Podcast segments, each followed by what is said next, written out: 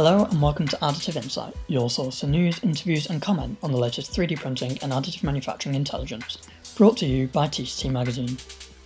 I'm your host, Sam Davis, and today I'm bringing you the latest episode of our executive interview series.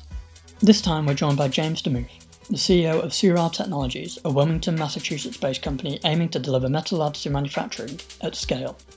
As DeMuth explains in this episode, Seurat Technologies was founded in response to a challenge he came across at the National Ignition Facility at Lawrence Livermore National Laboratory while working with a machine designed for fusion development test experiments. Needing to be creative with geometries and having access to a material that couldn't be welded, James and his colleagues turned to 3D printing. And when they couldn't feasibly utilise off the shelf 3D printing technologies that exist today, area printed technology was developed and is now being commercialised. Throughout the episode, we discussed the capabilities of that technology, the Seurat business model, and the industry Seurat expects to impact. If you like what you hear, don't forget to subscribe wherever you get your podcasts. For more additive insight, head on over to tctmagazine.com where you can subscribe to the print edition of TCT Magazine and our weekly Additive Insight newsletter for free.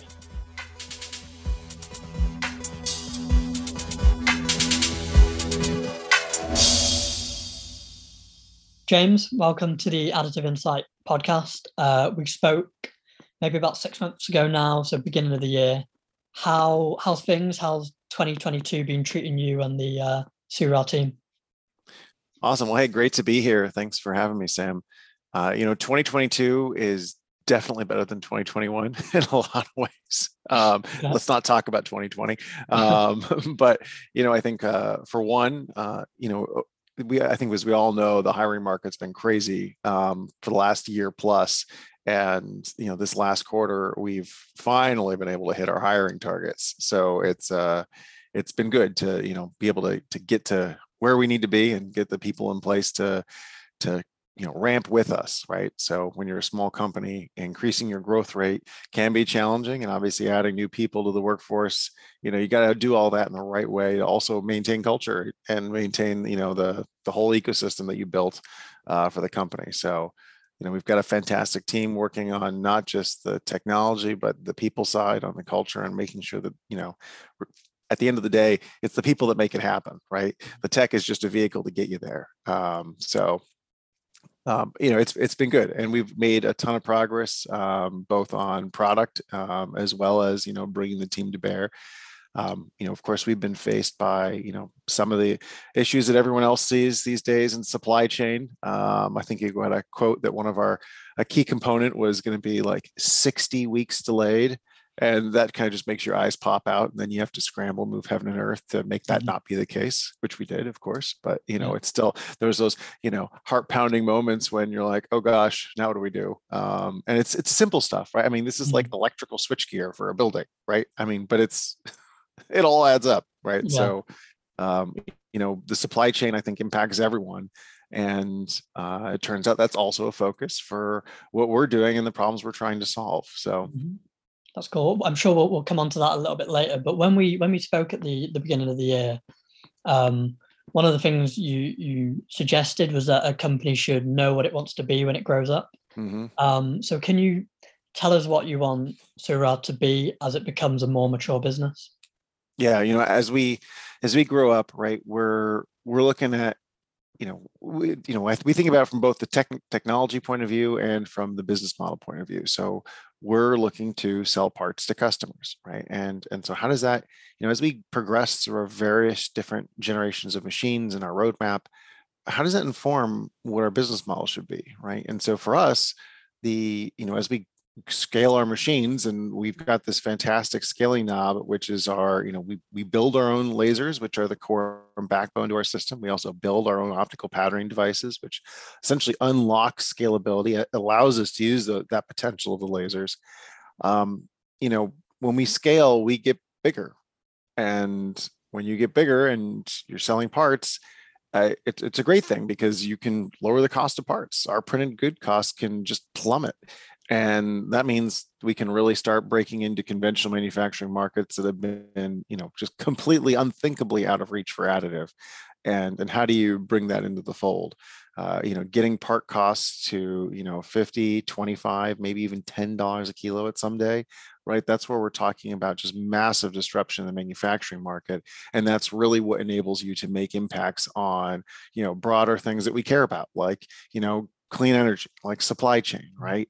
Um, manufacturing uh, as a whole globally accounts for, you know, about a fifth of carbon emissions, right? So, uh, you know, additive is a green process every additive company could say, oh, we're going to make some impact, but unless you can scale, you can't really make a, a meaningful impact.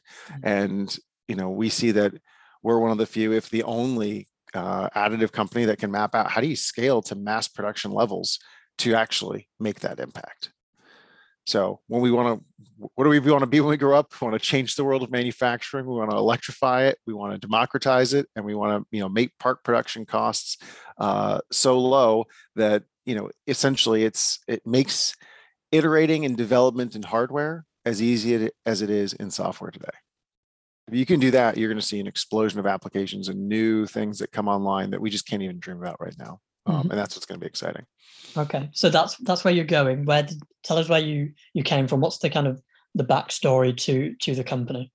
Yeah, so we were originally uh, this technology was originally developed to solve a problem in energy. Um, we were working on the National Ignition Facility at Lawrence Livermore National Laboratory uh, to essentially take a an R&D machine that fires once a day to do fusion development research uh, test experiments to have it fire, you know, 15 times a second in a power plant.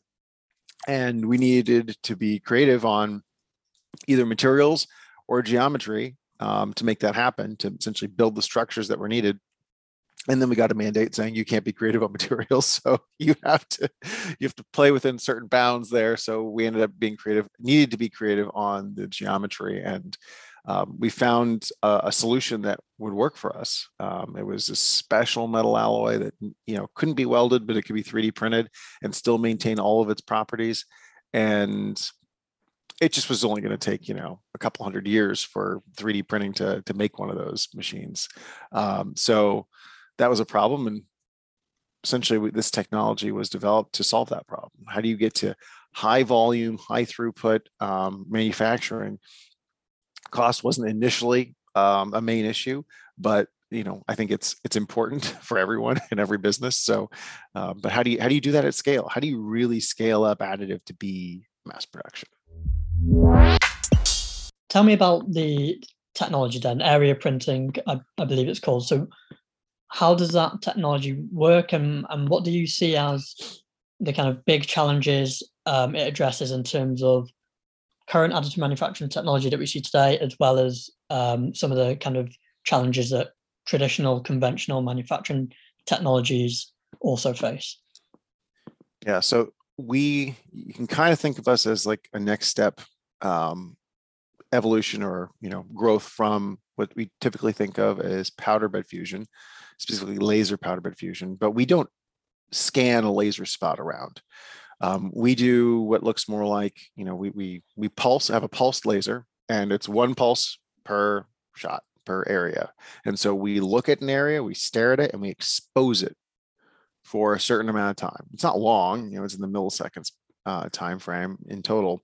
Um, we're about 40 hertz print rate right now, um, but it's a that staring essentially we're, we're doing millions of pixels in parallel as opposed to doing one pixel at a time um, as you could think of it if you scan a laser spot around.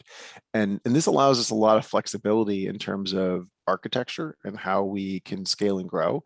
Um, if we want to add more you know print faster we crank up the power and we expand our area increasing our resolution in the process because um, we build our own patterning devices. So implement a higher resolution device, crank up the power, bigger area, higher resolution um, within that area, and then you can have essentially you've increased your productivity and you've not given up resolution and quality. Which in today's world, if you want to go faster and you just scale up a laser, you end up having to defocus your spot size otherwise you drill because you're you know all that power in a very small spot right laser cutting is an industry for a reason right so that's a problem. Scaling up, you know, defocusing your beam, scaling up in today's technology means you lose resolution. And so, yeah, you can go faster, but now your high resolution, beautiful, you know, good as printed part now become needs you know post processing it needs machining it needs additional work to be done to it which increases costs it increases processing time um, and decreases the number of applications it's suitable for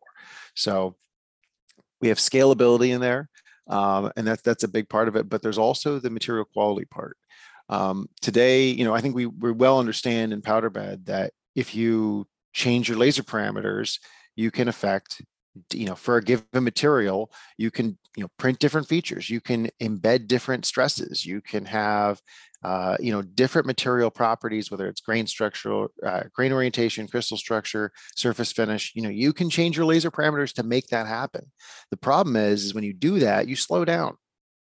And that means you're really paying a premium for that ability. And what we're bringing to bear you know when we print we print essentially this larger you know, it's not as big as I'm holding my hands for, but it's, you know, it's about a postage stamp on a side, um, 40 times a second. Every pixel within that postage stamp is individually modulatable in terms of intensity and intensity over the exposure. So you can imagine that, you know, one might have a be hot up front and then it cool down. The other one might, you know, be low up front and heat up and you know you can have whatever you want on a per pixel basis and this means you have a fundamental level of control that is unprecedented and you can do it all without slowing down which is also unprecedented. Um, and so, you know, today we've been able to use this to demonstrate complete elimination of spatter and ejecta, right? There are no fireworks in our process. There happens to be what looks like a brief flame. Um, we're continuing to dial in those parameters to demonstrate that we can print parts with zero degree overhangs to print parts that have you know zero residual stress or have residual stress where you want it when you want it so you know, this is going to take obviously a lot of tuning. There's going to be a lot of software algorithms that go around this.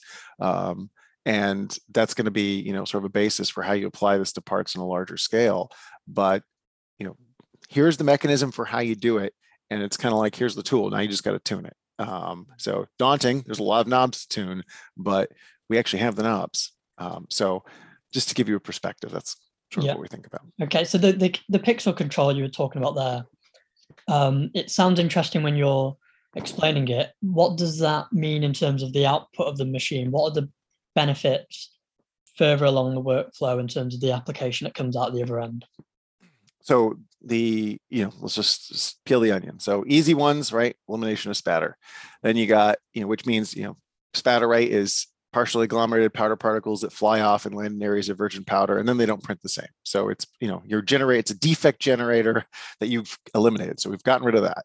Um, the next step here is being able to reduce supports, and you can do that in a number of ways. One is you know I can print a zero degree overhang over an X length of span without any supports. Well, that means less materials need to be printed. That means my process can speed up, um, and that's that's a big deal, right? So uh, less waste as well as uh, you know higher processing times.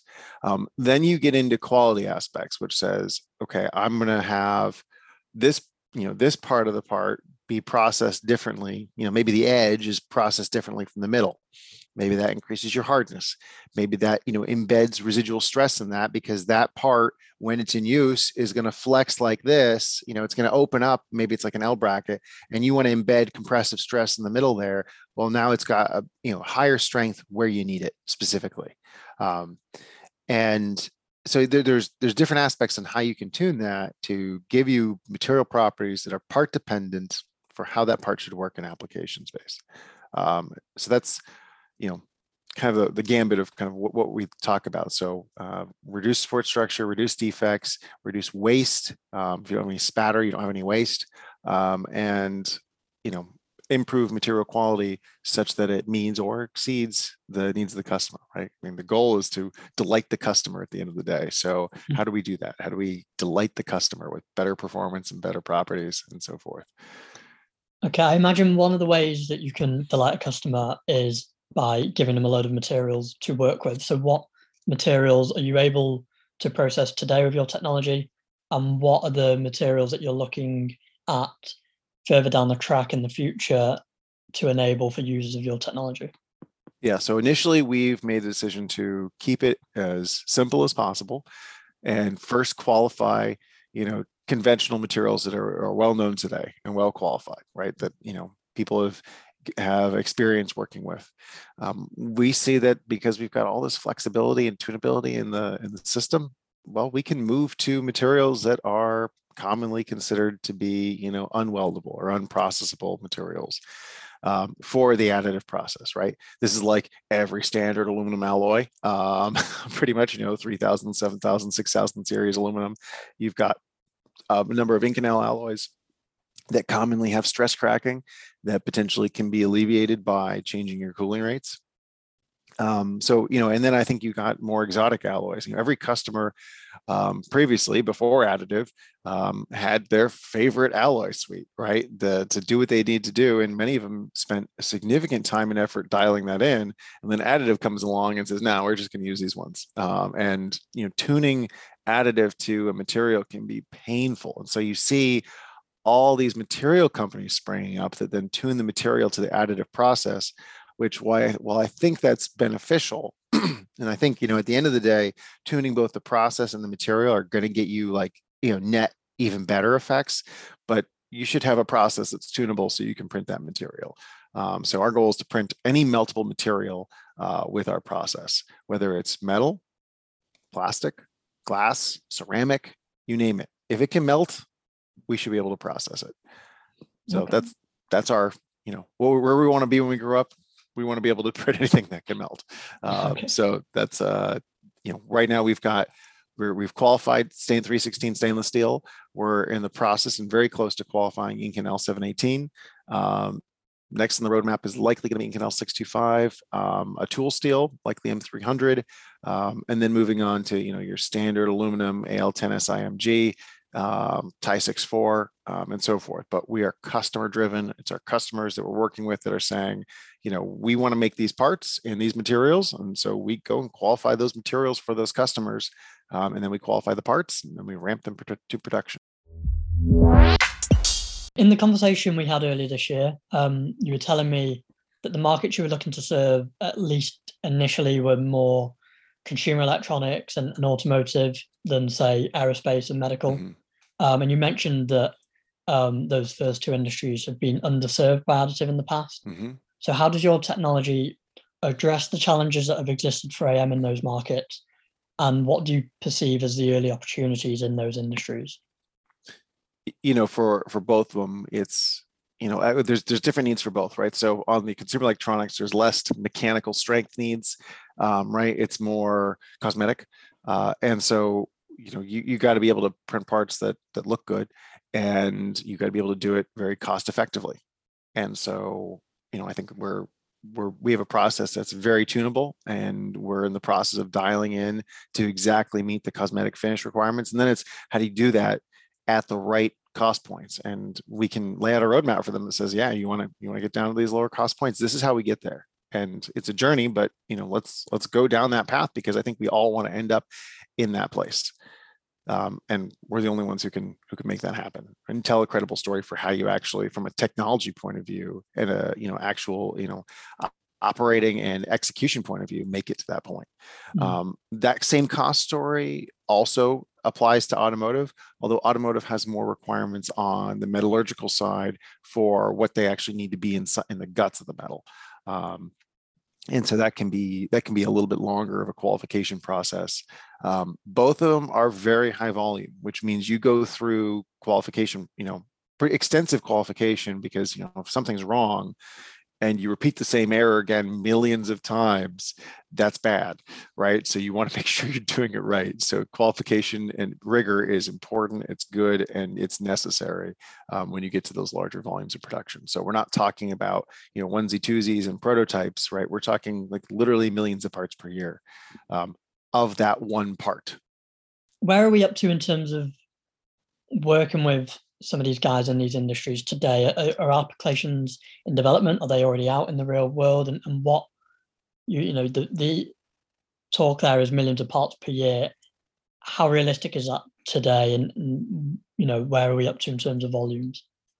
Yeah, so I mean, right now we are in the process of qualifying parts for our customers. So when we engage, we engage as a sort of a two-step program. First is what we call our app program or area printing production program, but really it's you qualify the customer's material, you qualify their part, you ramp to production. that program takes time right it does not it's not just snap of your finger right i mean especially when you talk larger volumes that third phase of ramp to production you want to have really good rigor to make sure that you've got quality going on there so mm-hmm. we're right now we're in the initial phases of qualify the material qualify the part. And we're doing that with um, you know we've got one one customer in automotive turbochargers formerly in the program and we're in various stages um, with a number of others um, both in automotive and consumer electronics actually uh, you know some in aerospace as well um, to to get them you know into and through various other stages of that program. So it's you know we're looking for first production parts uh, likely going to be in 2023 um, for some of our quickest movers. Um, some depending on their qualification timeline it might be 24 25 before we see first parts from them going into production. Um, depending on who it is, right? Everyone's got different applications. Um, so we want to start with parts that you know are going to be wins. We don't want these just to be you know paper study and that's it. That's that's not useful for anyone.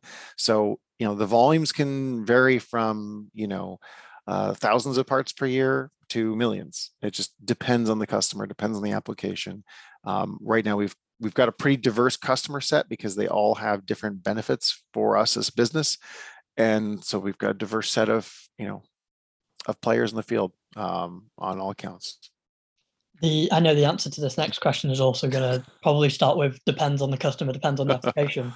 but you mentioned there that you know as part of the the kind of the process of, of working with these customers, you qualify the material and you qualify the part.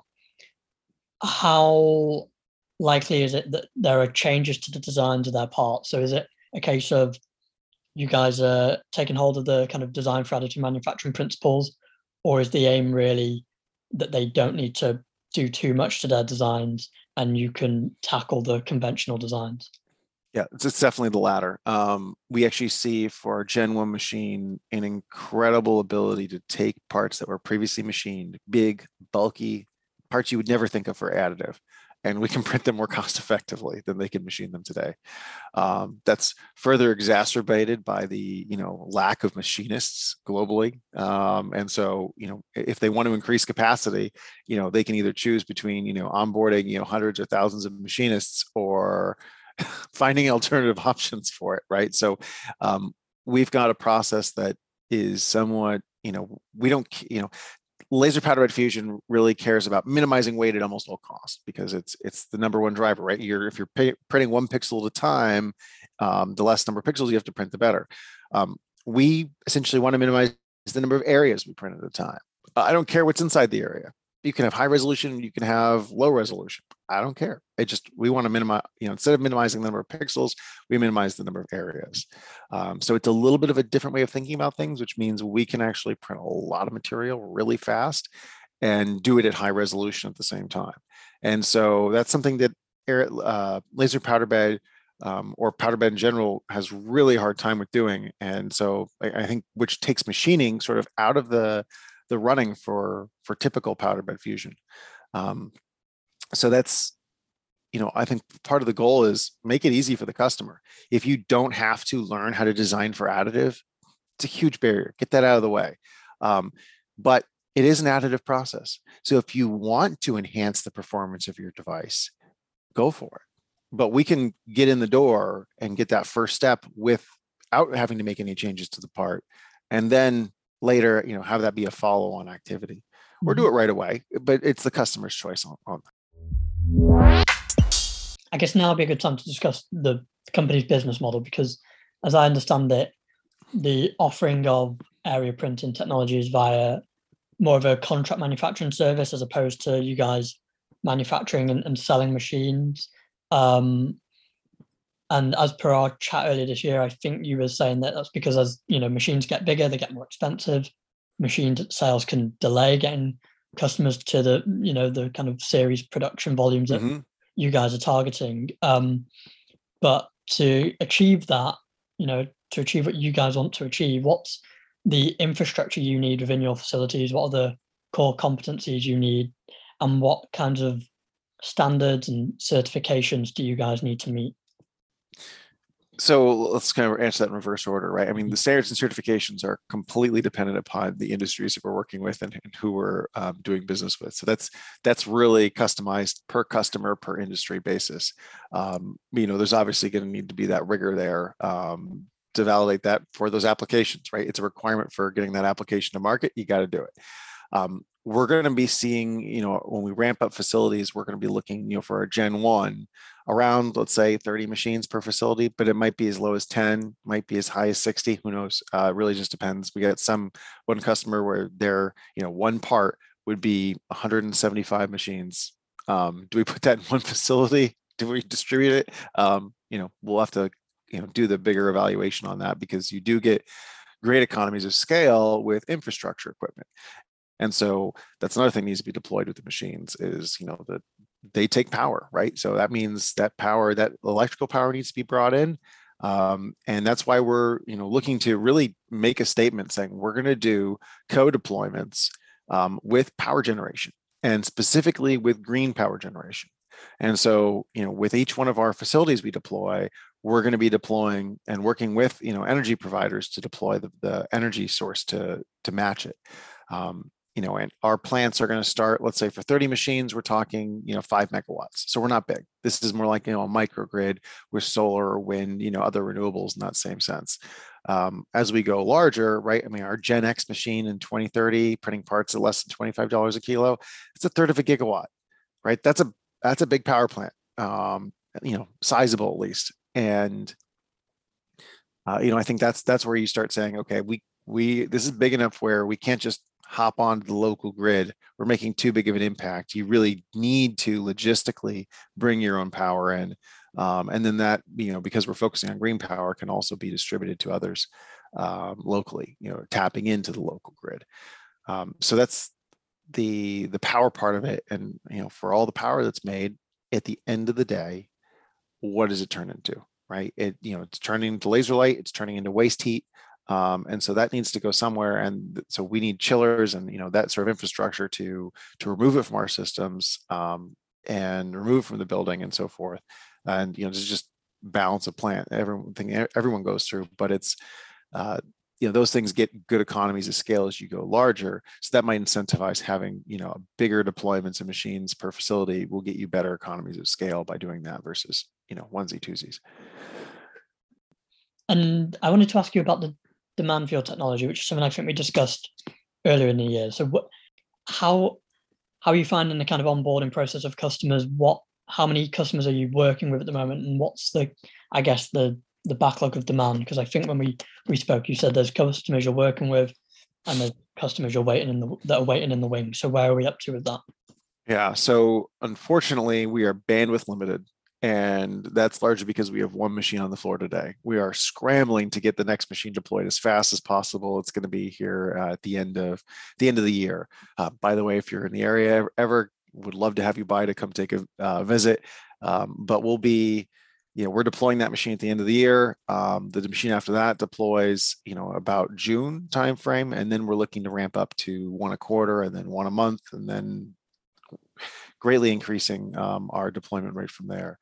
Um, but that's, you know, our our limitation right now is bandwidth. So we've got more customers in our funnel than, than we can handle. We've got um, you know eight letters of intent for joining our program. We've got customers that are already in our program. We've got um, over you know 100 customers total in our funnel, and we get about almost well we were getting about 12 a quarter now it's up to like 20 a quarter of new leads that are or just organically generated inbound that turn into customers um, that have viable parts viable applications and you know applications to our gen 1 machine. Um, so it's it's a uh, it's exciting. Um, we've got we've got to get more bandwidth on the floor to, to handle it. So i think our, our number one constraint right now is just machine time um, getting more machines online. These are are you know especially for these early generation ones they're you know they take time to implement and we're in the process of setting up all that supply chain infrastructure to, to make sure that these can be smoothly produced. Um, but you know they're they're big machines. There's a lot going on. Um, i'd say pretty much more so than any other additive machine ever in existence. So it's uh you know it's a it's a it's a good challenge. Um, but you know there'll be good rewards at the other at the end of the mm-hmm. tunnel so. Yeah definitely. Um Where, where are you guys based, by the way? I might take you up on the offer to, to come out and see you. Absolutely. Yeah, we're in Wilmington, Massachusetts, about 15 uh, miles north of Boston. Um, so pop over to Boston and uh, yeah, take an Uber up. And that sounds good to there. me. Um, so to finish off today, James, um, you recently shared a blog on your social media, um, which was entitled "Why Re- Reshoring is the Next Revolution in Green Manufacturing," and in that article, you were suggesting, as many of us have over the last few years, that AM can have a role in easing inefficiencies in manufacturing supply chains, how localizing production can positively affect the environment. What do you think needs to happen for the utilization of additive in that way to, to become a reality? Uh, scale. At the end of the day, it's all about scale, right? If you can't do meaningful amounts of parts for a meaningful number of customers um, and have a, a, price point that is, you know, and, and, mainly it's driven by the price point and production rates um, that you can achieve. But unless you're at scale, you can't make a big enough impact to really, you know, change the status quo. So uh, it's all about scale. It's it's how do you how do you get there both from a cost point and a production point and do it at the quality standards that are required by the industries you're serving. And so today we've had additive that's got, you know, great quality, but it's super slow and super expensive. LPBF is an example. And then you got other applications that are, you know, good price, high production rates, but eh, quality isn't quite there, like binder jetting, right? Mm-hmm. Um, and so we need kind of the melding of that. And and this is what we see we we can bring to bear um, at Seurat is having high quality, high throughput, and price points that meet the needs for the customers. And so, you know, when we're reshoring, right, it's not just a U.S. thing either; it's a global thing. Um, make parts where they're needed, when they're needed, and you know, this avoids having your supply chains, um, you know, crisscrossing around the globe, you know, being you know impacted by any and every crisis that might affect them. Um, and whether it's you know truck drivers on strike or you know uh, some you know a war that's going on as an example right? It's let's how can we give part manufacturers control over their futures over their you know their production um, and it's by making those parts you know at their sites or near their sites um, in a globally distributed manner